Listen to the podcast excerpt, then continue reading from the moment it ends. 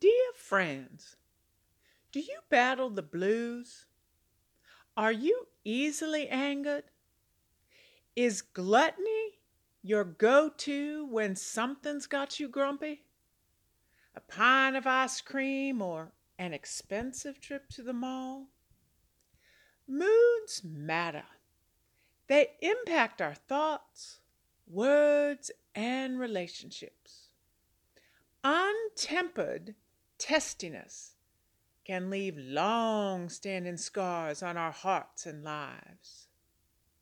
Two verses from 1 John offer us assistance in battling bad moods.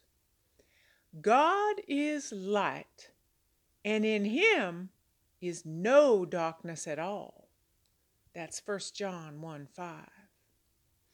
How might the word darkness be interpreted?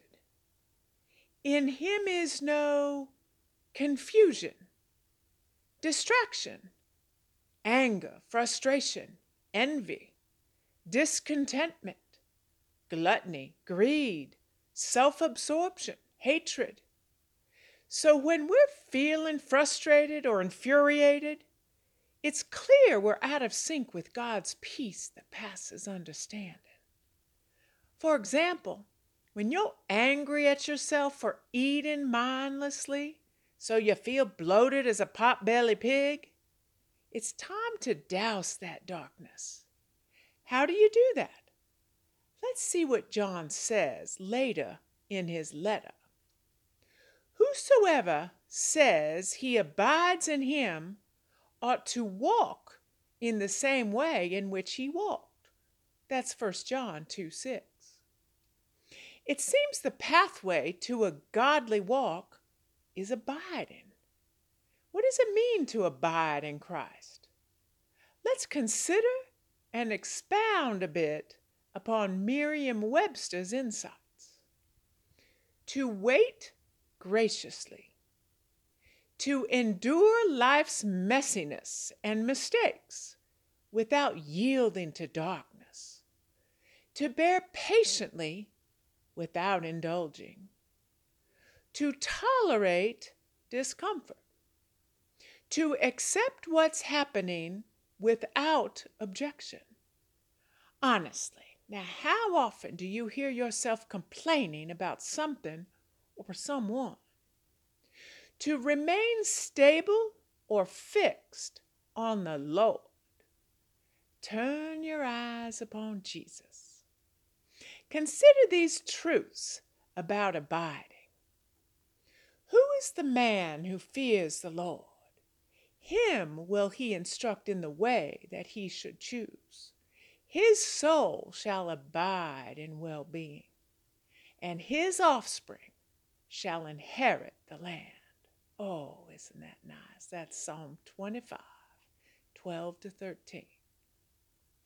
So Jesus said to the Jews who had believed him, If you abide in my word, you are truly my disciples, and you will know the truth, and the truth will set you free. That's John 8. He who abides in him ought to walk in the same way in which he walked. Mercy, that's a tall order, isn't it? How did Jesus walk?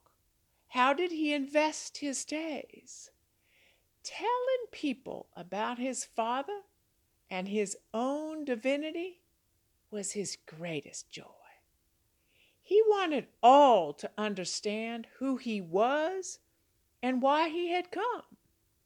His sole purpose was to glorify God. Now, how's by you? Do you pray every day for opportunities to share the good news of Jesus to those who don't know? Jesus actively engaged with people. He listened to their pleas and heard their hearts. He didn't schedule his days around his own interests or enjoyment, but was always seeking to love. He had no interest in the culturally cool crowd, but in fact sought the company of the deplorables and downtrodden. After a decade plus of carpentry, his own personal needs were met in his last three years of ministry solely by others' generosity. Surely he wasn't concerned with his career path. How would you walk like him during your work days? Jesus also spent prolonged, intimate time with his Father. He snuck into the woods to pray and seek the vine dresser. He and his Father were one. He never walked alone. That relationship was his foundation and fountain of strength. When was the last time you walked in the woods with your wonderful counselor? Like a fruitful branch, do you abide in the vine? There it is. We learn to walk like him as we abide in him, remain fixed on him, dependent upon him and his direction and protection. Though this builds our spiritual strength, what does it have to do with our foul moods and physical frustrations? Well, what about your discouragement and defeat over that cinnamon scone you scarfed? Now be honest. Have you ever gone on a feeding frenzy just because you were angry or lonely? Have you bailed out on a walk because you were tired or overwhelmed? Do your moods regularly impact your food and fitness choices? Likely, and not uncommon. But, saints, you are not common.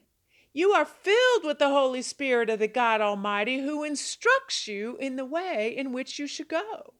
When you abide in Christ, the distractions and frustrations of this world wane.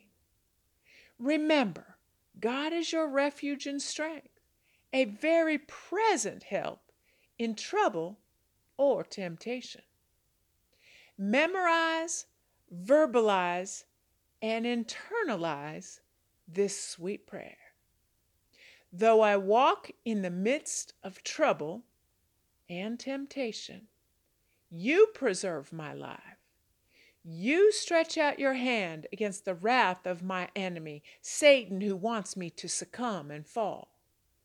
Your right hand delivers me. Oh, friends, don't let your moods distract you into a ditch. Abide in your Father who yearns to help you overcome your weak flesh. He who is in you is greater than any temptation you might encounter. Abide in him that you might walk like him. Live well. Grace.